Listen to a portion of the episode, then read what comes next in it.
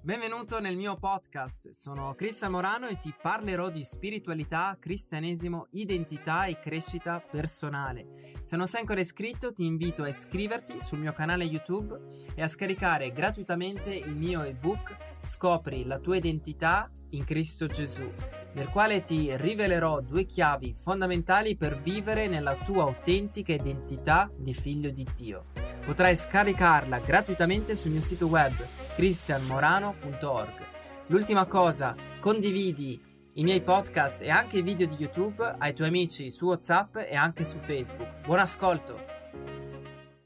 Ciao, sono Cristian Morano, ti do il benvenuto sul mio canale YouTube e se sei nuovo ti invito a iscriverti ed attivare la campana di notifica e oggi in questo nuovo video voglio parlare che bisognerebbe mettere al primo posto i diritti di un bambino e poi i desideri degli adulti.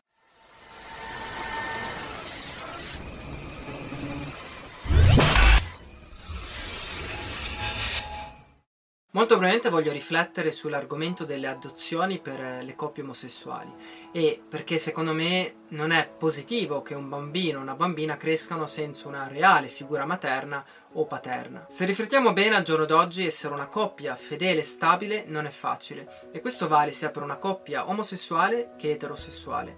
E un bambino o una bambina per maturare e svilupparsi in modo corretto devono crescere in un ambiente con amore con accettazione, ma con una figura paterna e materna. Una coppia omosessuale, anche se potrà donare tanto amore ad un bambino, non potrà mai sostituire una vera madre e un vero padre. L'uomo e la donna si completano a vicenda e portano distinti benefici ai loro figli. Per esempio, la madre rilascia un senso di esistenza, difatti un bambino per i primi mesi di vita non sa neanche che è separato dalla madre e il padre rilascia l'identità. La figura maschile, paterna, è molto importante per lo sviluppo della, della mascolinità di un bambino, dell'identità di un ragazzo. Inoltre rilascia protezione, affermazione, affinché possa crescere e diventare quello che è stato creato ad essere. Se questo tipo di amore paterno manca, il ragazzo crescerà con un'identità fragile, non affermata e anche con un senso di insicurezza.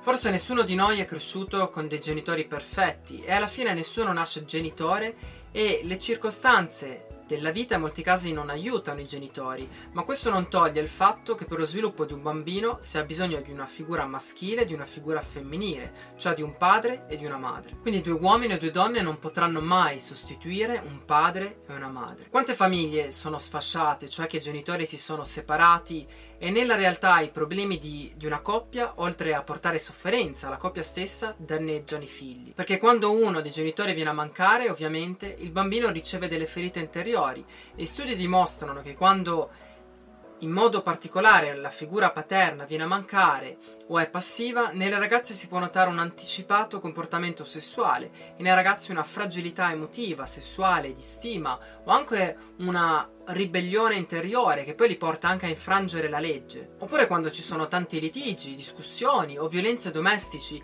il bambino assorbe ogni cosa e interpreta ogni cosa da un suo punto di vista, perché i bambini non razionalizzano e spesso rielaborano i problemi della famiglia in modo egocentrico e narcisistico, perché pensano che siano loro la causa di molti problemi, ma in realtà non è vero. Inoltre la mancanza d'amore, sia paterno o materno, lasciano dei vuoti interiori, nel quale portano all'autorigetto, alla rabbia e poi con il tempo alla depressione e con tanti altri problemi e poi un giorno anche forse con dipendenze affettive e sessuali. Questo per dirti che nell'infanzia di un bambino si crea una base, un fondamento nel quale poi verrà costruita tutta la sua vita e ci sono vari step per lo sviluppo di un bambino. I genitori maschio e femmina, non hanno la stessa funzione e il padre è fondamentale per chiamare, portare il bambino fuori dall'attaccamento materno e affermarlo nella sua vera identità. Se rifletti riguardo alla tua vita, forse i tuoi genitori si sono separati, oppure hai avuto un genitore abusivo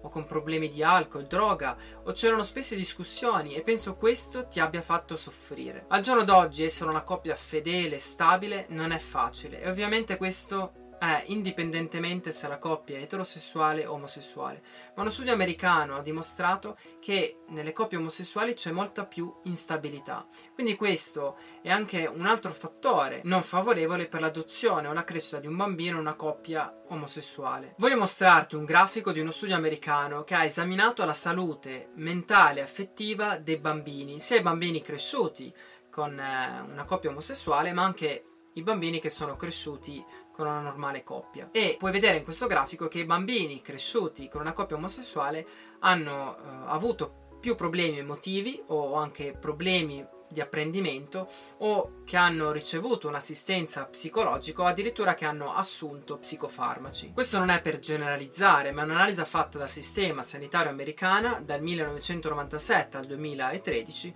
su più di 1.500.000 persone. Quindi è importante focalizzarsi sul benessere e sui diritti dei bambini e meno sui desideri degli adulti. Qualche giorno fa ho ascoltato la testimonianza di Katie Faust e eh, mi ha fatto riflettere riguardo ai diritti dei bambini.